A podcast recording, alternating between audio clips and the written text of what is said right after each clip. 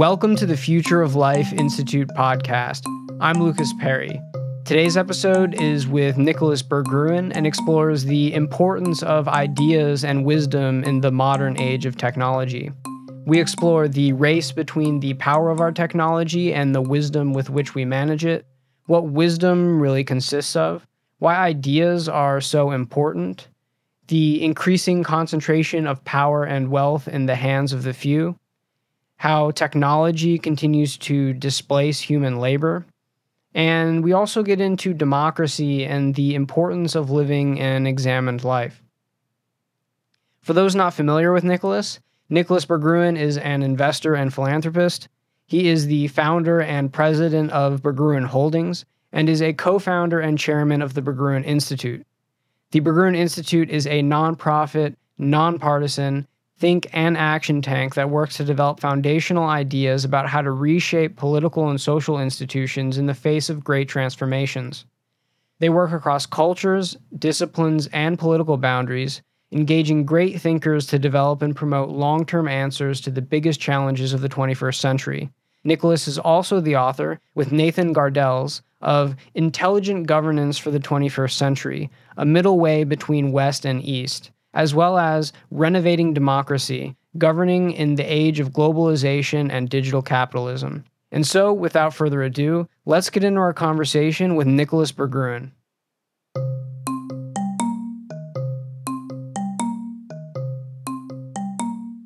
So again, thank you very much for doing this. And to set a little bit of stage for the the interview and the conversation, I just wanted to paint a little bit of a picture of wisdom and technology and this side of ideas, which is not always focused on when people are looking at worldwide issues.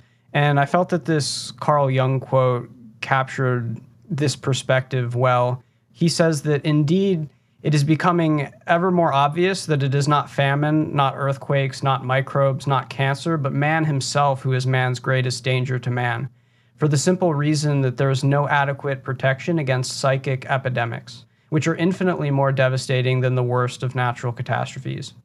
So I think this begins to bring us to a point of reflection where we can think about, for example, the race between the power of our technology and the wisdom with which we manage it. So, to start things off here, I'm curious if you have any perspective about this race between the power of our technology and the, the wisdom with which we manage it, and in particular, what wisdom really means to you. So, I think it's an essential question, and it's becoming more essential every day because technology, which is arguably something that we've empowered and accelerated, is becoming increasingly powerful to a point where we might be at the cusp of losing control.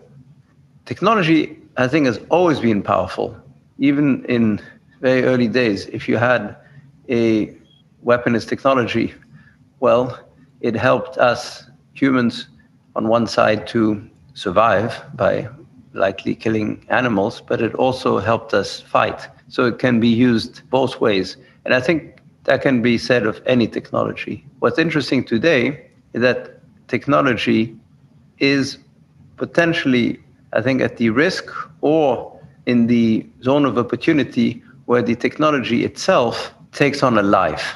Go back to the weapon example. If the weapon is not being manned somehow, well, the weapon is inert. But today, AIs are beginning to have a lives of their own. Robots have lives of their own. And networks are living organisms.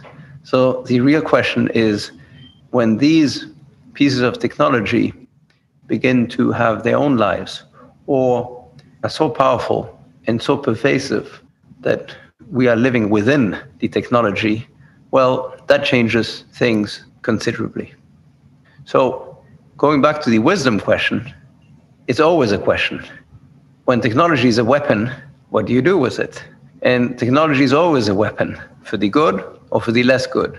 So you've got to have, in my mind at least, wisdom, intention, an idea of what you can do with technology what might be the consequences. So I don't think it's a new question. I think it's a question since the beginning of time for us as humans, and it will continue to be a question. It's just maybe more powerful today than it ever was, and it will continue to become more potent. What would you say wisdom is? I think it's understanding and projection together. So it's an understanding of maybe a question, an issue, and taking that issue into the real world and seeing what you do with that question or that issue. So it, wisdom is maybe a combination of thinking and imagination with application, which is an interesting combination at least. Is there an ethical or moral component to wisdom? In my mind, yes. Going back to the question, what is wisdom? You know, do plants or animals have wisdom? And why would we have wisdoms and they not? We need to develop wisdom because we have thoughts, we are self aware, and we also act. And I think the interaction of our thinking and our actions that makes for a need for wisdom. And in that sense, a code of conduct or ethical issues, moral issues become relevant. They're really societal, they're really cultural questions. So they'll be very different depending on when and where you are. If you are sitting as we are, it seems, both in America today in 2021, or if we were sitting 2,000 years ago somewhere else, or even today if we're sitting in uh, Shanghai or in uh, Nairobi. So there's this part of understanding, and there's this projection, and this this ethical p- component as well, and the dynamics between our own thinking and action, which can interdependently come together and express something like wisdom. What does this uh, projection component mean for you? Well, again, to me, one can have ideas, can have feelings, a point of view, but then how do you deal with reality? How do you apply it to the real world?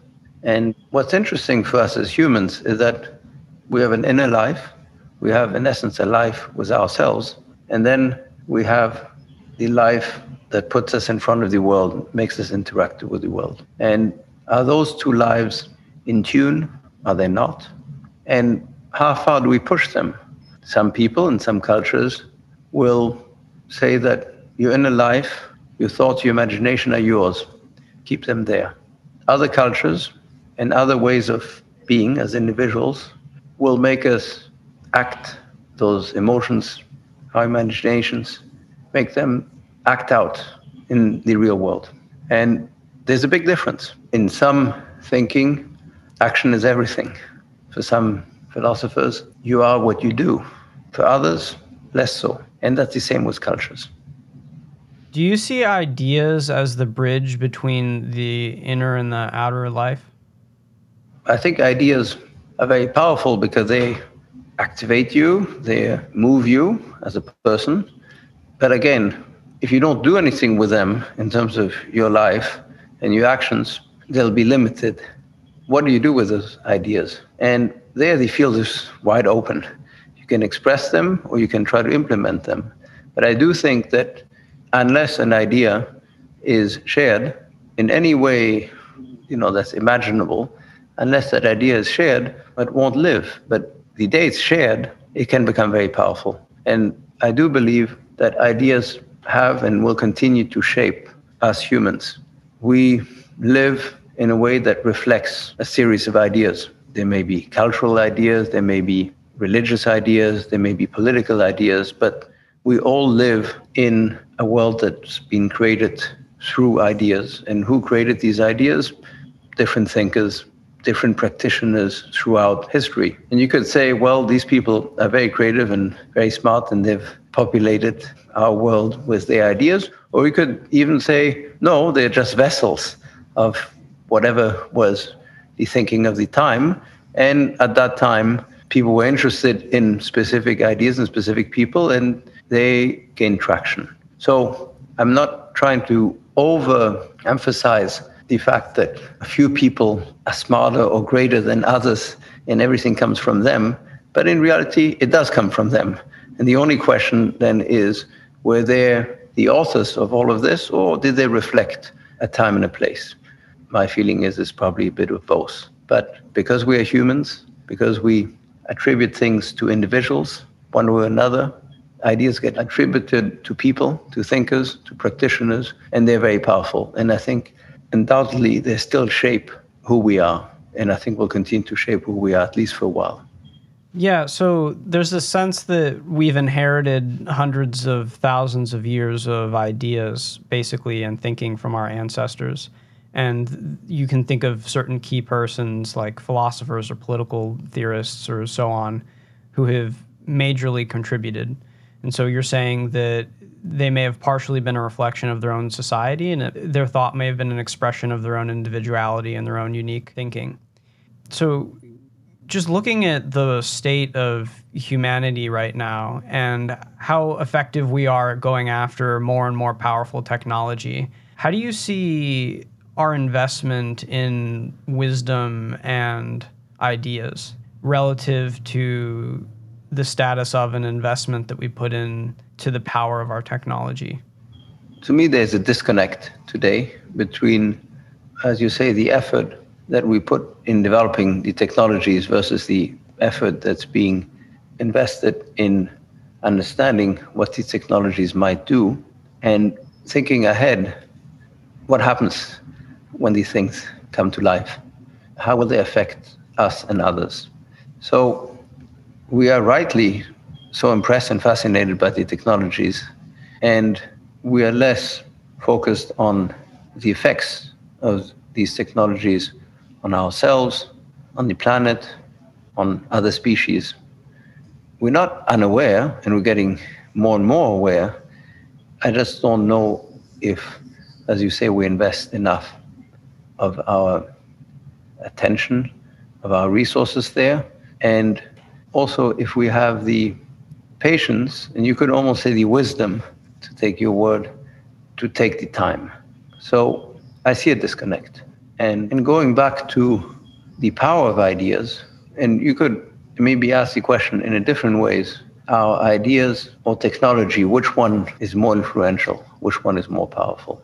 I would say they come together, but technologies alone are limited, or at least historically have been limited. They needed to be manifested or, let's say, empowered by the owners or the creators of the technologies.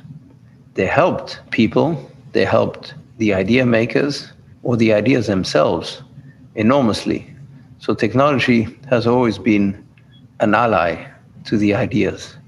But technology alone without a vision, I don't think ever got that far. So without ideas, technology is a little bit like an orphan. And I would argue that the ideas are still more powerful than the technologies. Because if you think about how we think today, how we behave, we live in a world that was shaped by thinkers a few thousand years ago, no matter where we live. So in the West, we are shaped by thinkers that lived in Greece two, 3,000 years ago. We are shaped by beliefs that come from religions that were created a few thousand years ago. In Asia, the cultures have been shaped by people who lived also two, 3,000 years ago. And the technology, which has changed enormously in every way, east or west, may have changed the way we live, but not that much in the way we behave with each other, the way we use the technologies, those still reflect thinking and cultures and ideas that were developed two or 3,000 years ago. So I would almost argue the ideas are more powerful than anything. The technologies are an ally, but they themselves don't change the way we think, behave, feel, at least not yet. It's possible that certain technologies will truly, and this is what's so interesting about living today, that I think some technologies will help us transform who we are as humans, potentially transform the nature of our species, maybe help us create a different species That could be. But up to now, in my mind at least, the ideas shape how we live. The technologies help us live maybe more deeply or longer, but still in a way that reflects the same ideas that were created a few thousand years ago. So the ideas are still the most important. So going back to the question, do we need, in essence, a philosophy for technology? I would say yes. Technologies are becoming more and more powerful. They are powerful. And the way you use technology will reflect ideas and culture. So you've got to get the culture and the ideas right because the technologies are getting more and more powerful.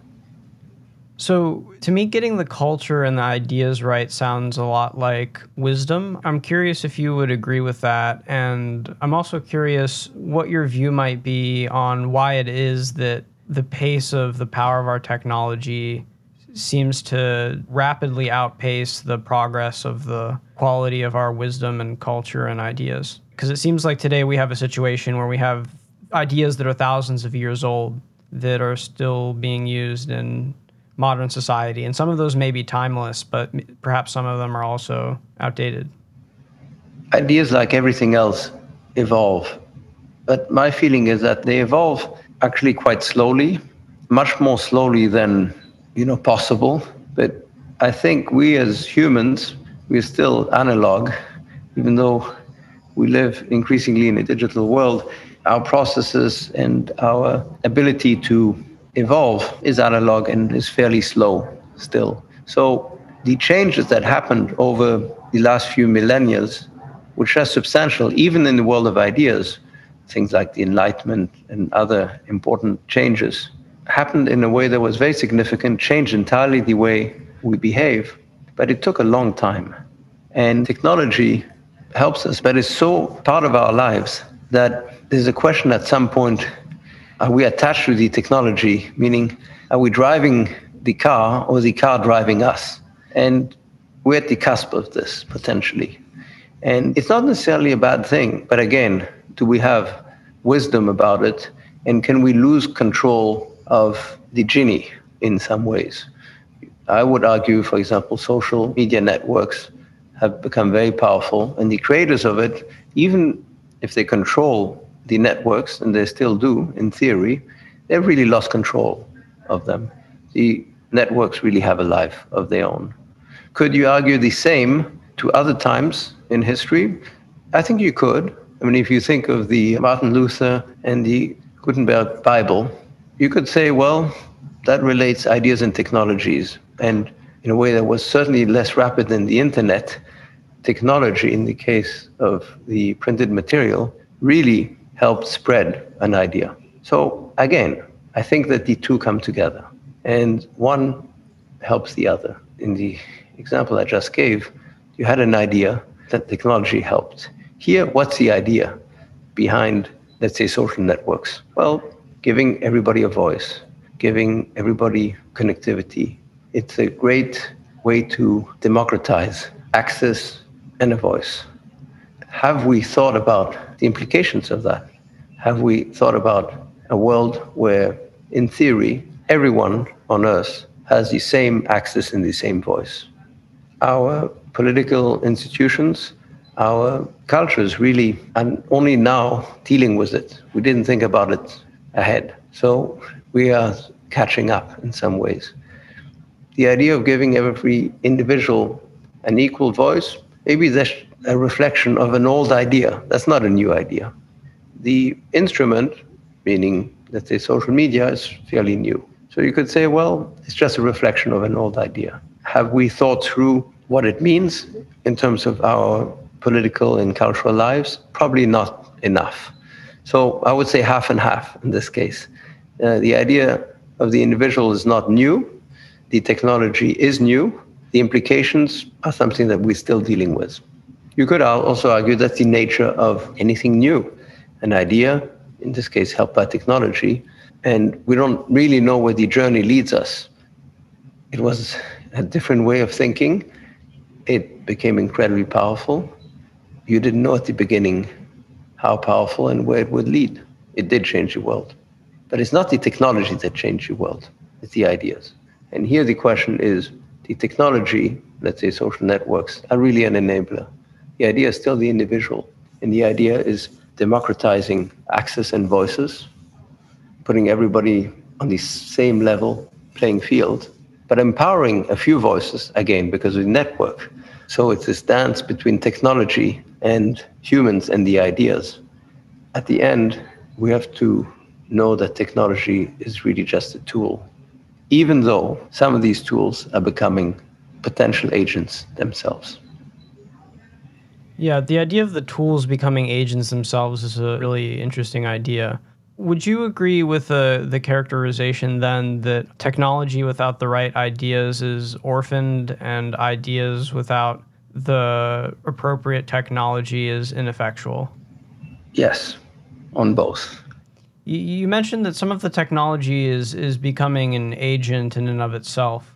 So it seems to me then that the real risk there is that if that technology is used or developed without the wisdom of the appropriate ideas, that that unwise agentive technology amplifies that lack of wisdom. Because being an agent its nature is to self-sustain and to propagate and to actualize change in the world of its own accord. So it seems like the fact that the technology is becoming more agentive is like a calling for more wisdom and better ideas would you say that that's fair absolutely so the technology in, in the form of agents is becoming more powerful.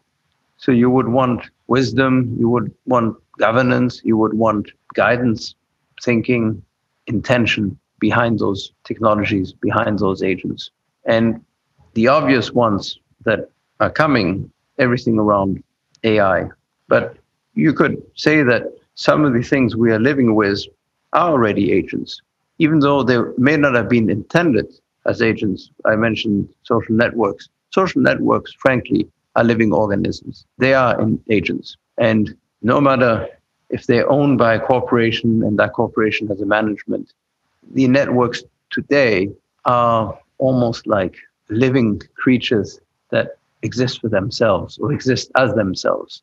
Now, can they be unplugged? Absolutely. But very unlikely that they'll be unplugged. They may be modified. And even if one dies, they'll be replaced, most likely. Again, what I'm saying is that they've become incredibly powerful and they are like living organisms. So governance does matter. We know very well from these agents that they are amazingly powerful. And we also know that we don't know that much about what the outcomes are, where the journey may lead, and how to control them. There's a reason why in some countries, in some cultures, let's say China or Russia or Turkey, there's been a real effort from the standpoint of government to control these networks because they know how powerful they are. In the West, let's say in the US, these networks have operated very freely. And I think we've lived with the real ramifications as individuals. I don't know what the average engagement is for individuals, but it's enormous. So we live with social networks. They're part of us, we're part of them equally. And they've empowered political discourse and political leaders. I think that if these networks hadn't existed, certain people may not have gotten elected. Certainly, they wouldn't have gotten the voice that they got. And these are part of the unintended consequences. And it's changed the nature of how we live. So we see it already. And this is not AI, but it is, in my mind, social networks are living creatures. So, following up on this idea of technology as, as agents and organisms, I've also heard corporations likened to organisms, right? They have a particular incentive structure and they live and die by their capacity to satisfy that incentive, which is the accumulation of capital. I'm curious in terms of AI. When you were at Beneficial AI 2017, and um, I'm curious what your view is of how ideas play a role in value alignment with regards to technology that is increasingly agentive, so specifically artificial intelligence. So there's a sense that training and imbuing AI systems with the appropriate values and ideas and, and objectives, yet at the same time, dealing with something that is fundamentally alien given the nature of machine learning and deep learning. And so, uh, yeah, I'm curious about your perspective of the relationship between ideas and AI. Well, you mentioned corporations, and corporations are very different than AIs. But at the same time, the way you mentioned corporations, I think, makes them very similar to AI. And they're a good example because they've been around for quite a while. Corporations, somebody from the outside would say, well, their one objective is to accumulate capital, make money. But in reality, money is just fuel. It's just, if you want, the equivalent of energy or blood or water. That's all it is. Corporations are organisms, and their real objective as individual agents, if you want, as sort of creatures, is to grow, expand, survive.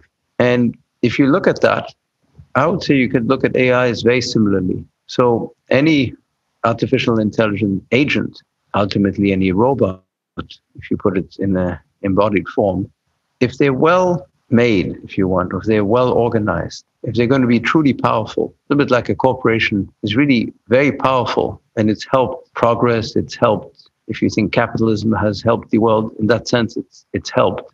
Well, strong AIs will also have the ability over time to want to grow and live. So going back to corporations, they have to live within society and within a set of rules, and those change and those adapt to culture. So there's a culture. When you look at some of the very old corporations, I think the East India Company also employed slaves. That wouldn't be possible today for the East India Company. Fossil fuels were really the allies of some of the biggest corporations that existed about 100 years ago or even 50 years ago, probably not in the future. So things change, and culture has an enormous influence. Will it have the same kind of influence over AI agents? Absolutely. The question is, as you can see from criticism of corporations, some corporations thought to become too powerful, you know, not under the control or governance of anyone, any country, supranational, if you want. I think the same thing could happen to AIs.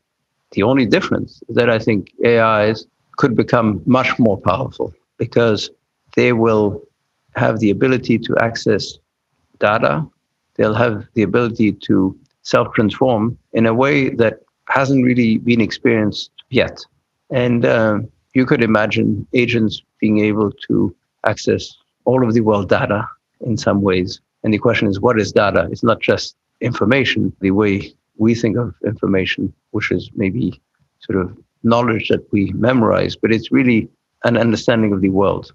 This is how we as creatures and animals as creatures are able to function, is that they understand the world. Well, AIs, they really get there, will sort of understand the world. And the question then is, can they self-transform and could they, and this is the interesting part, begin to think and develop instincts and maybe access dimensions and senses that we as humans have a tough time accessing. And I would speculate that yes, if you look at AlphaGo, which is the um, DeepMind Google AI that beat the best Go players, the way that they beat the best Go players, and this is a complicated game that's been around for a long time, is really by coming up with moves and strategies and a way of playing that the best human players over thousands of years didn't think of.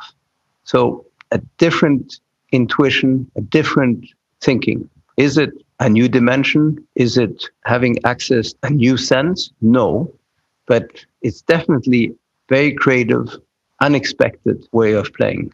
To me, it's potentially a window into the future where AIs and machines become, in essence, more creative and access areas of thinking, creativity, and action that we humans don't see. And the question is, can it even go beyond? I'm convinced that there are dimensions and senses that we humans don't access today. It's obvious. Animals don't access what we access. Plants don't access what animals do. So there was change in evolution. And we are certainly missing dimensions and senses that exist. Will we ever access them? I don't know. Will AIs help us access them? Maybe. Will they access them on their own by somehow self transforming potentially? Or are there agents that can't even imagine who we have no sense of that are already there? So I think all of this is a possibility. It's exciting, but it'll also transform who we are. So, in order to get to a place where AI is that powerful and has senses and understanding that exist beyond what humans are capable of, how do you see the necessity of wisdom and ideas in the cultivation and practice of building beneficial AI systems?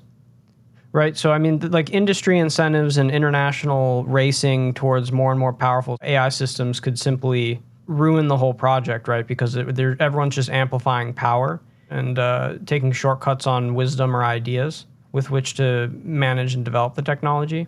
So, how do you mitigate that dynamic, that tendency towards power? It's a very good question. And interestingly enough, I'm not sure that there are many real world answers or that the real world answers are being practiced, except in a way that's self disciplined. What's interesting in the West is that government institutions are way, way behind technology. And we've seen it even in the last few years when you had hearings in Washington, D.C. around technology, how disconnected or maybe how naive and uninformed government is compared to the technologists. And the technologists have, frankly, an incentive and also an ethos of doing their work away from government. It gives them more freedom. Many of them believe in more freedom. And many of them believe that technology is freedom, almost blindly believing that any technology will help free us as humans. Therefore, technology is good, and that we'll be smart enough or wise enough or self interested enough not to mishandle the technology. So I think there's a true disconnect between the technologies and the technologists that are being empowered and sort of the world around it. Because the technologists, and I believe it, at least the ones I've met, and I've met many, I think overall are well intended. I also think they're naive because they think whatever they're doing is going to be better for humanity without really knowing how far the technology might go or in whose hands the technology might end up in. I think that's what's happening in the West, and it's happening mostly in the US. I think other parts of the West are just less advanced technologically. When I say the US, I include some of the AI labs that exist in Europe that are owned by US actors. On the other side of the world, you've got China that is also developing technology. And I think there is probably a deeper connection, that's my speculation, a deeper connection between government and the technologies. So I think they're much more interested and probably more aware of what technology can do. And I think they're meaning the government. And the government is going to be much more uh, interested and focused on knowing about it and potentially using it. The questions are still the same. And that leads to the next question. If you think of beneficial AI, what is beneficial? In what way and to who. And it becomes very tricky. Depending on cultures and religions and cultures that are derivatives of religions, you're going to have a totally different view of what is beneficial. And are we talking about beneficial just to us humans or beyond? Who is it beneficial for? And I don't think anybody has answered these questions. And if you are one technologist in one lab or a little group, you may have a certain ethos, culture, background, and you'll have your own sense of what is beneficial. And then there might be someone on the other side of the world who's developing equally powerful technology who's going to have a totally different view of what's beneficial. Who's right, who's wrong? I would argue they're both right and they're both wrong, but they're both right to start with. So should they both exist? And will they both exist? I think they'll both exist. I think it's unlikely that you're going to have one that's dominant right away. I think they will coexist, potentially compete. And again, I think we're early days. So, re- reflecting on Facebook as a kind of organism, do you think that Mark Zuckerberg has lost control of Facebook? Yes and no. No, in the sense that he's the boss of Facebook, but yes, in the sense that I doubt that he knew how far Facebook and other, I would say, engines of Facebook would reach. I don't think he or anyone knew. And I also think that today, Facebook is a private company, but it's very much under scrutiny, not just from governments, but actually from its users. So you could say that the users are just as powerful as Mark Zuckerberg, maybe more powerful. If tomorrow morning Mark Zuckerberg turned Facebook or Instagram or WhatsApp off, what would happen? If they were tweaked or changed in a way that's meaningful, what would happen? It's happening all the time. Uh, I don't mean the switch off, but you know the changes. But I think the changes are tested, and I think the users at the end have an enormous amount of influence. But at the end of the day, the key is simply the engine has become so powerful, or the kind of engine has become so powerful that it's not in the hands of Mark Zuckerberg. And if he didn't exist, there would be another Facebook.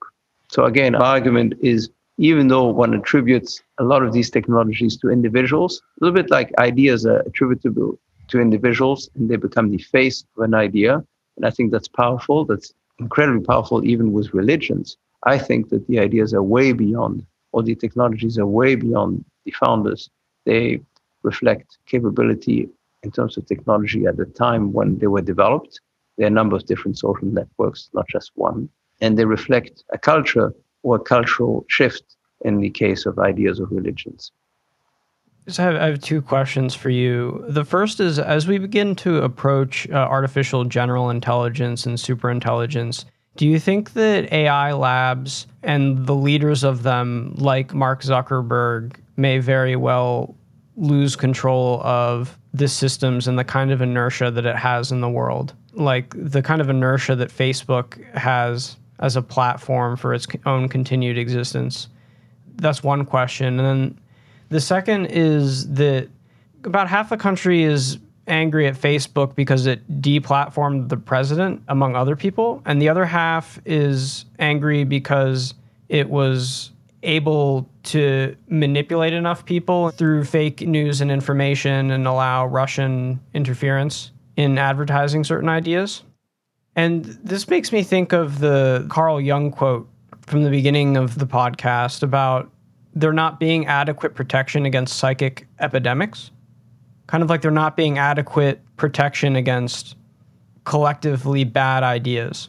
So I'm curious if you have any perspective both on the leaders of AI labs losing control and then maybe some antivirus malware for the human mind, if such a thing exists. So let's start with the second question, which is the mind and mental health. Humans are self aware, very self aware and who knows what's next? Maybe another iteration, even more powerful. So, our mental health is incredibly important. We live in our minds. We live physically, but we really live in our minds. So, how healthy is our mind? How healthy is our mental life? How happy or unhappy? Uh, how connected or not? I think these are essential questions in general. I think that in a world where technology and networks have become more and more powerful, that's even more important for the health of people, nations, countries, and the planet at the end. So addressing this seems more important than ever. I would argue that it's always been important. And it's always been an incredibly powerful factor, no matter what. Think of religious wars, think of crusades. They are very powerful sort of mental commitments you could say diseases in some cases, depending on who you are. So I would say the same afflictions that exist today that make a whole people think something or dream something uh, healthy or maybe in some cases not so healthy, depressed or the opposite, euphoric or delusional, these things have existed forever. The difference is that our weapons are becoming more powerful this is what happened, you know, half a century ago more with the, the atomic power. So the our technology is becoming more powerful. Next one, obviously, is AI. And with it, I also think that our ability to deal with some of these is also greater.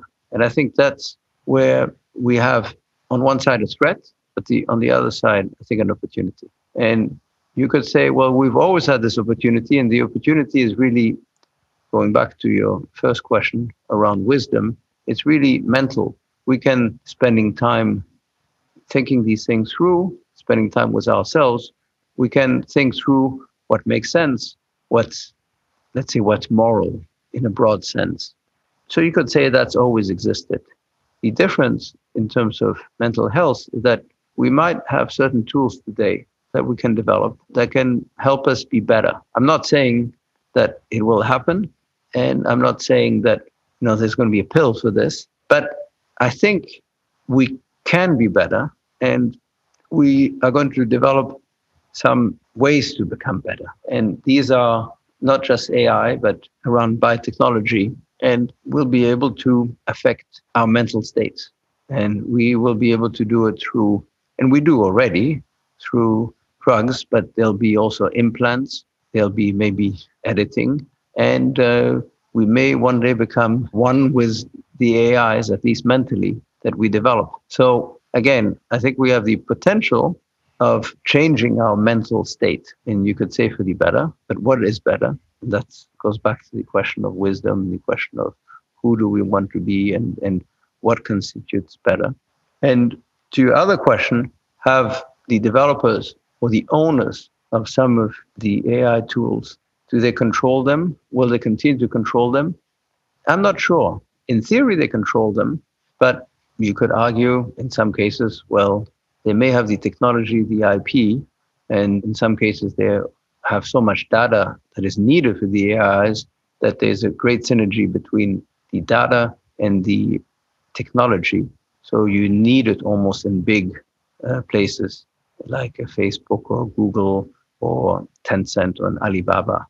But you could very well say the technology is good enough and the engineers are good enough. You can take it out and continue the project.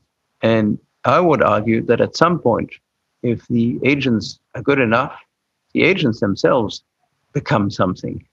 They become creatures that, with the right help, will have a life of their own.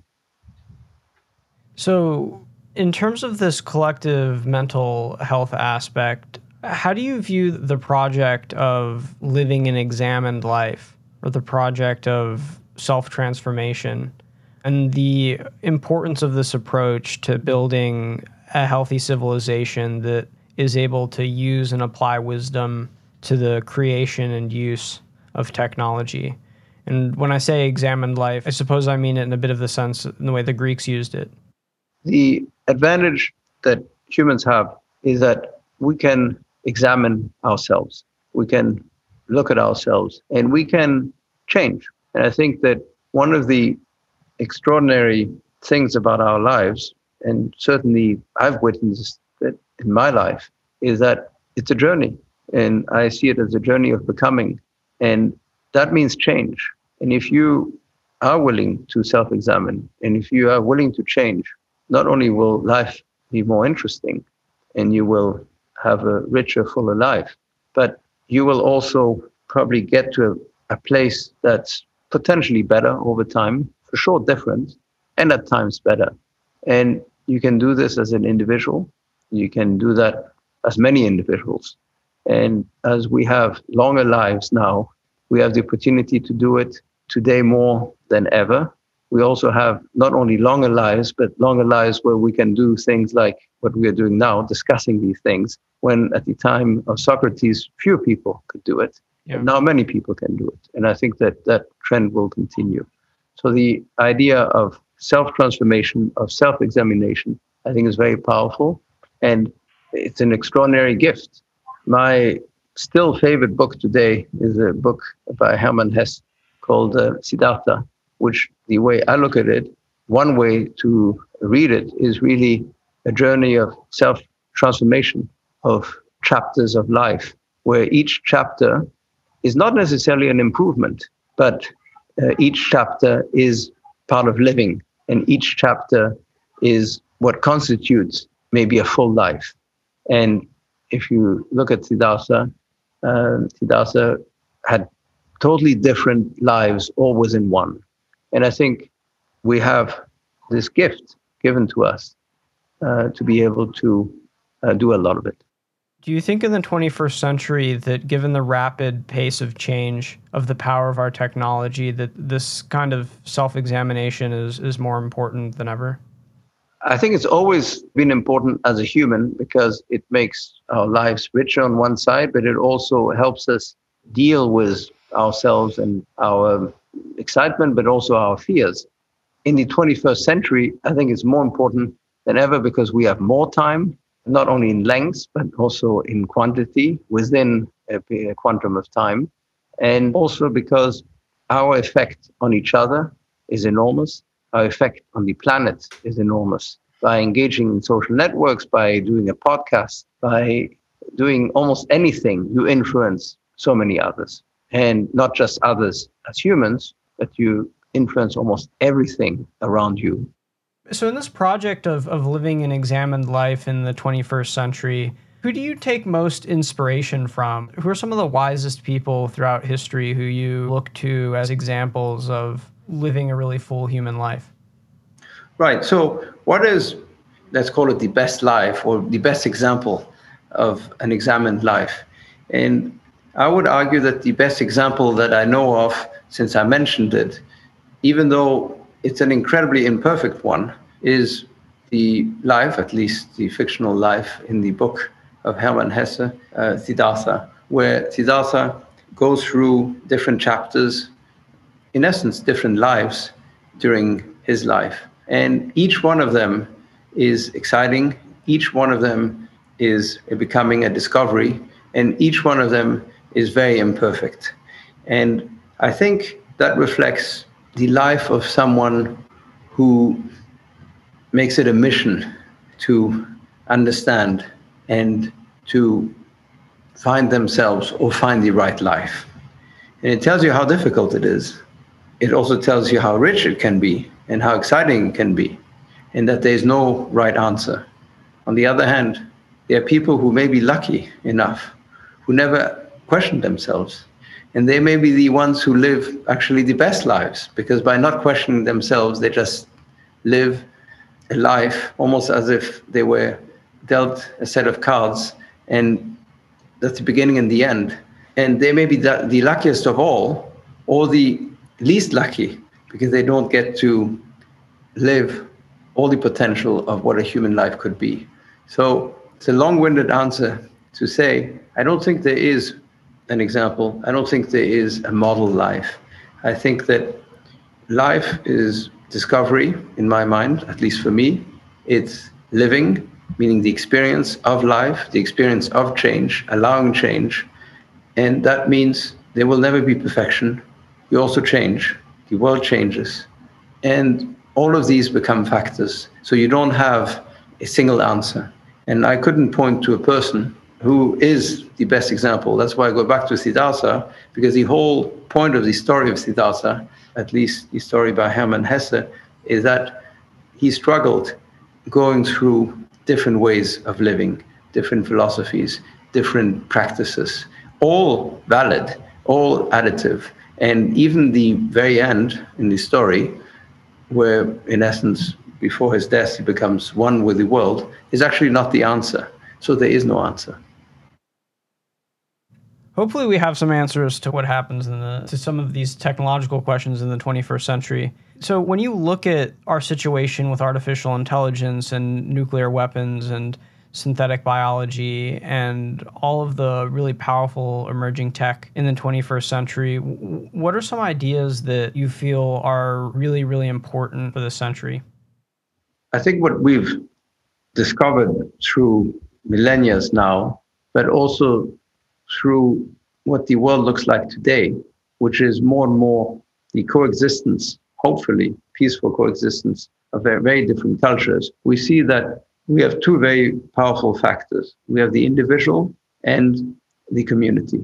And what is important, and it sounds almost too simple and too obvious, but I think very difficult, is to marry the power, the responsibilities, of the individual with that of community. And I'm mentioning it on purpose because these are totally different philosophies, totally different cultures. I see that there's always been a tension between those two.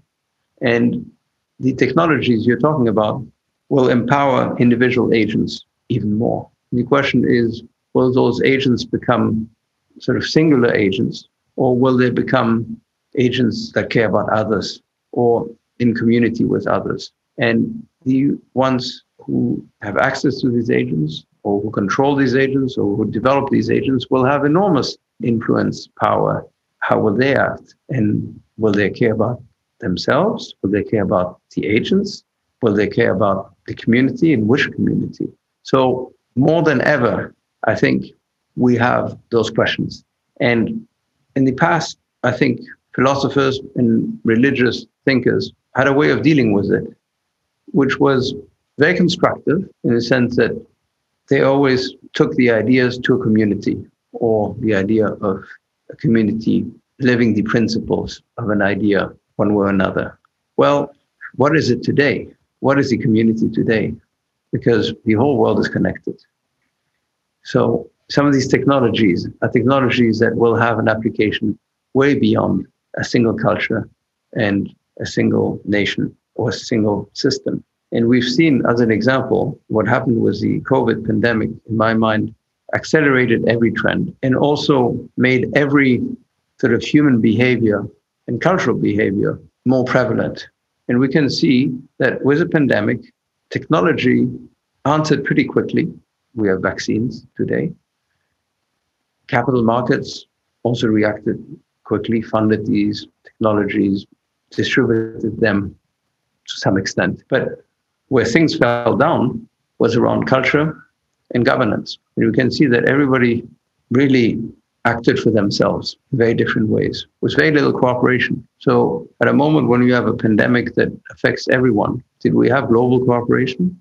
Did we have sharing of information, of technology?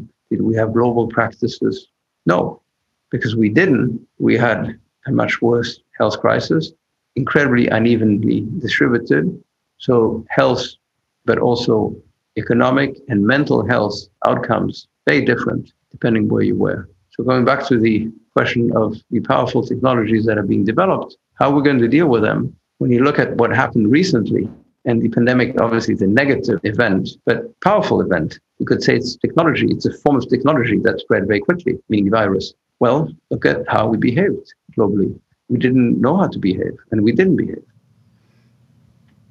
it seems like with these really powerful technologies that it will enable very few persons to accumulate a vast amount of wealth and power. Uh, how do you see solutions to this problem of, you know, the wealth still being inherited by like more evenly and distributed by the rest of humanity as technologies will increasingly empower a few individuals to have control and power over that wealth and, and technology. In my mind, you're right. I think that the concentration of power, the con- concentration of wealth, will only be helped by technology. Uh, with technology, with intellectual property, you create more power, more wealth, but you need less and less people and less and less capital. So, what do you? How do you do? How do you govern it, and how do you make it fairer?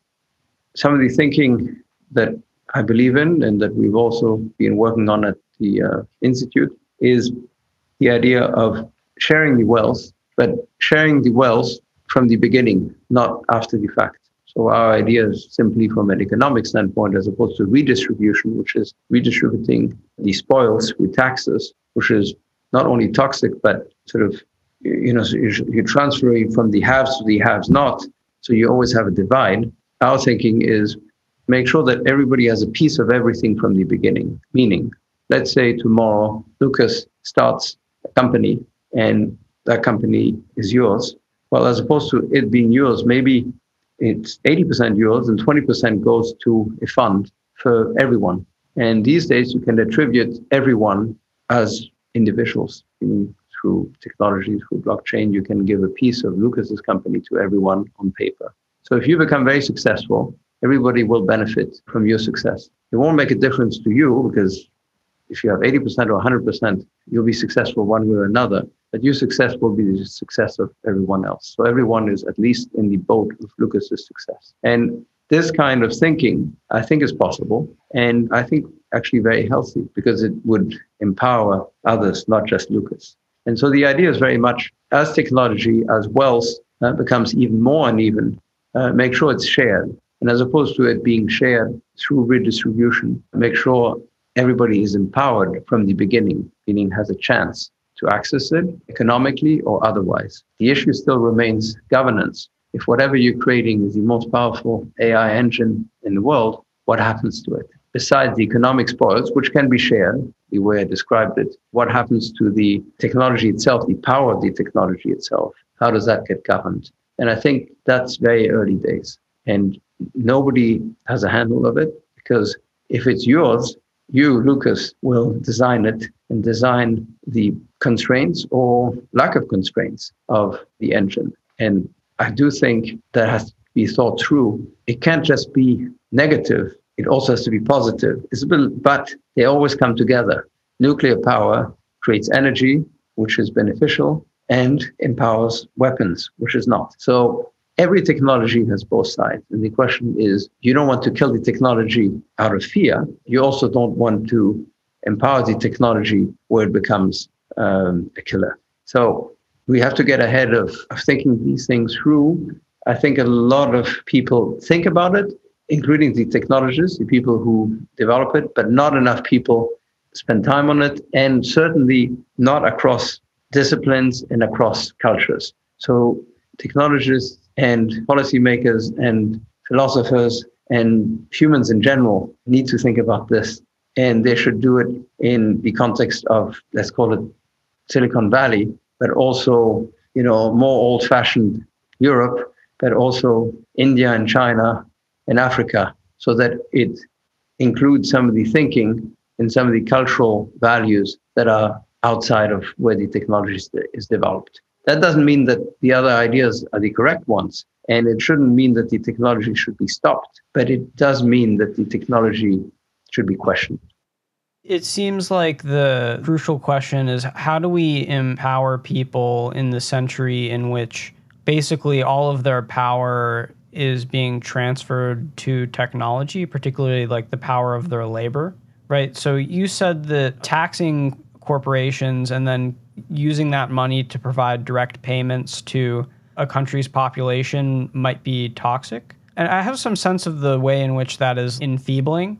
Though I have heard you say in other interviews that you see the UBI as a potential tool, but not as an ultimate solution.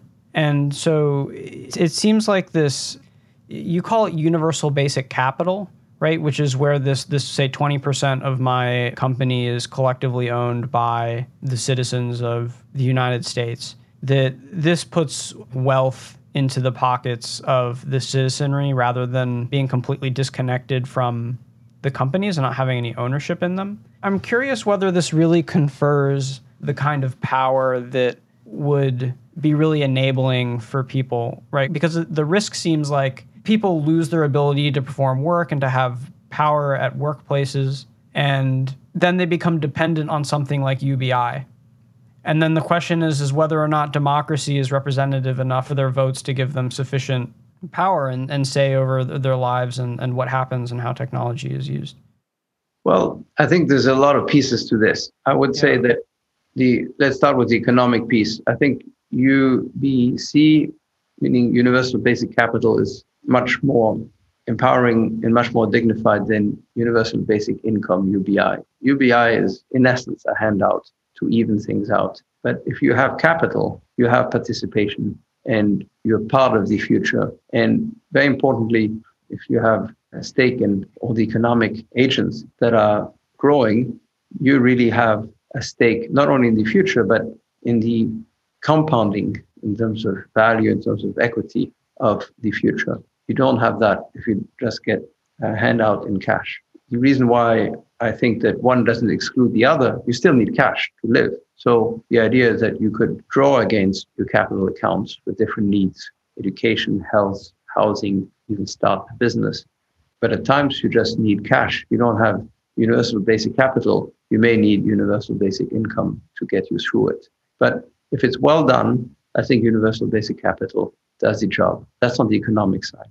On the side of power and on the side of uh, dignity, there will be a question because I think technology will allow us, that's the good news, to work less and less in a traditional way. So people are going to have more and more time for themselves. That's very good news. A hundred years ago, people used to have to work much more hours in a shorter life. And I think that the trend has gone the other way. So what happens to all the free time? A real question. And in terms of power, well, we've seen it through centuries, but increasingly today, power, and not just money, but power is more concentrated. So the people who develop or who control, let's say, the technological engines that we've been talking about really have much more power. In democracies, that's really balanced by the vote of the people. Because even if 10 people have much more power than 100 million people, and they do, the 100 million people do get to vote and do get to change the rules. So it's not like the 10 people drive the future. They are in a very special position to drive the future, but in reality, they don't. So the 100 million voters still could change the future, including for those 10 people. What's interesting is the dynamics in the real world. You can see about big tech companies. This is ironic. Big tech companies in the West, they're mainly in the US, and the bosses of the big tech companies let's say Google, Facebook, Amazon, really haven't been disturbed. In China, interestingly enough, Alibaba, Jack Ma, was removed. And it looks like there's a big transition now at ByteDance, which is the owner of TikTok. So you can see, interestingly enough, in democracies where big changes could be made because voters have the power, they don't make the changes. And in autocracies where the voters have no power, actually the changes are being made it's an ironic fact. I'm not saying it's good.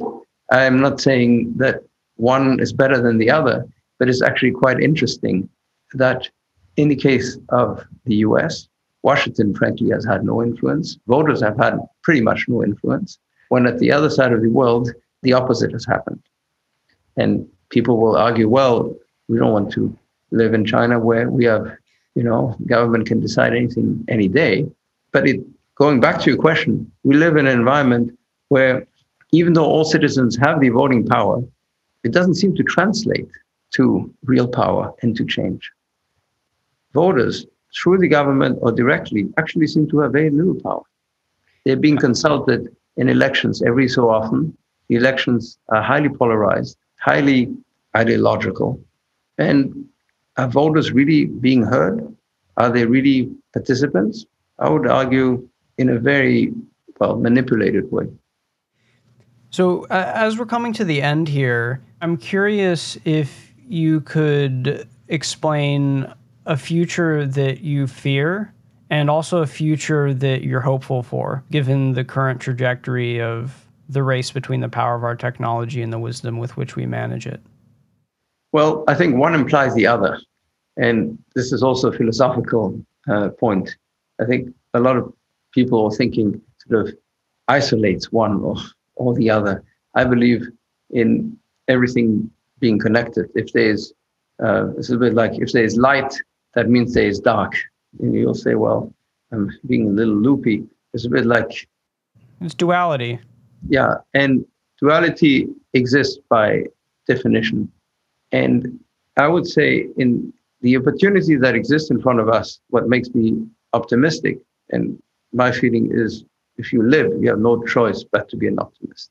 Uh, but what makes me optimistic is that we can, if we want, uh, deal with things that are planetary and global issues.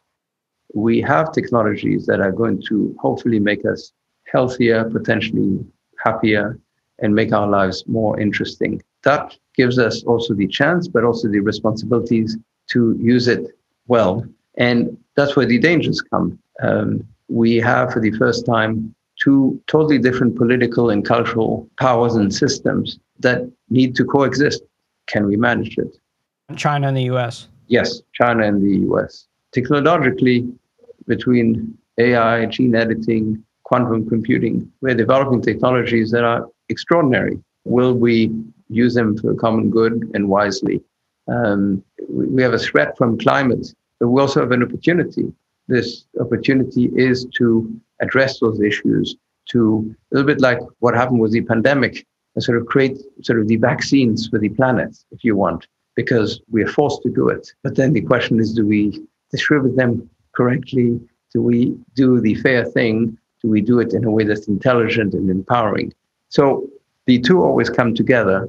And I think we have the ability, if we're thoughtful and dedicated, to construct, let's say, a healthy future. If you look at history, it's never been in a straight line, and it won't be. So there'll be, I, I hate to say it, terrible accidents and periods. But over time, I think our lives have become richer, more interesting, hopefully better. And in that sense, I'm an optimist.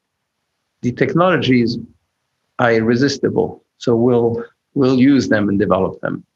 So let's just make sure that we do it in a way that focuses on what we can do with them, and then what are the minimums in terms of individuals, economically, in terms of power, voice, and protection, and what are the minimums in terms of addressing cooperation between countries and cultures, and uh, with ad- addressing planetary issues uh, that are important and that have become, you know, more front and center today.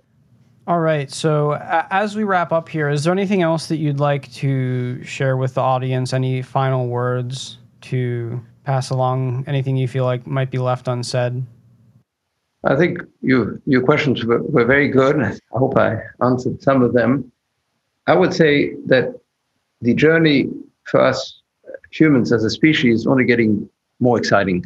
And let's just make sure that we are, this is a good journey, uh, that we feel that we are at times the conductor and the passenger, uh, both, not so bad to be both, uh, in a way that um, we could say, well, listen, I'm, we're very happy to be on this journey. And I think it very much does depend on us. And going back to your very first, first question, it depends on some of our wisdom. And we do have to invest in wisdom, which means we have to invest in uh, our thinking about these things because they're becoming more and more powerful, not just in the machines. We need to invest in the souls of the machines. And those souls are our own souls. I really like that. I think it's an excellent place to end on. Well, thank you, Lucas. I appreciate it. Very good questions, and I look forward to to listening. Yeah, thank you very much, Nicholas. It was, it was a real pleasure, and I really appreciated this.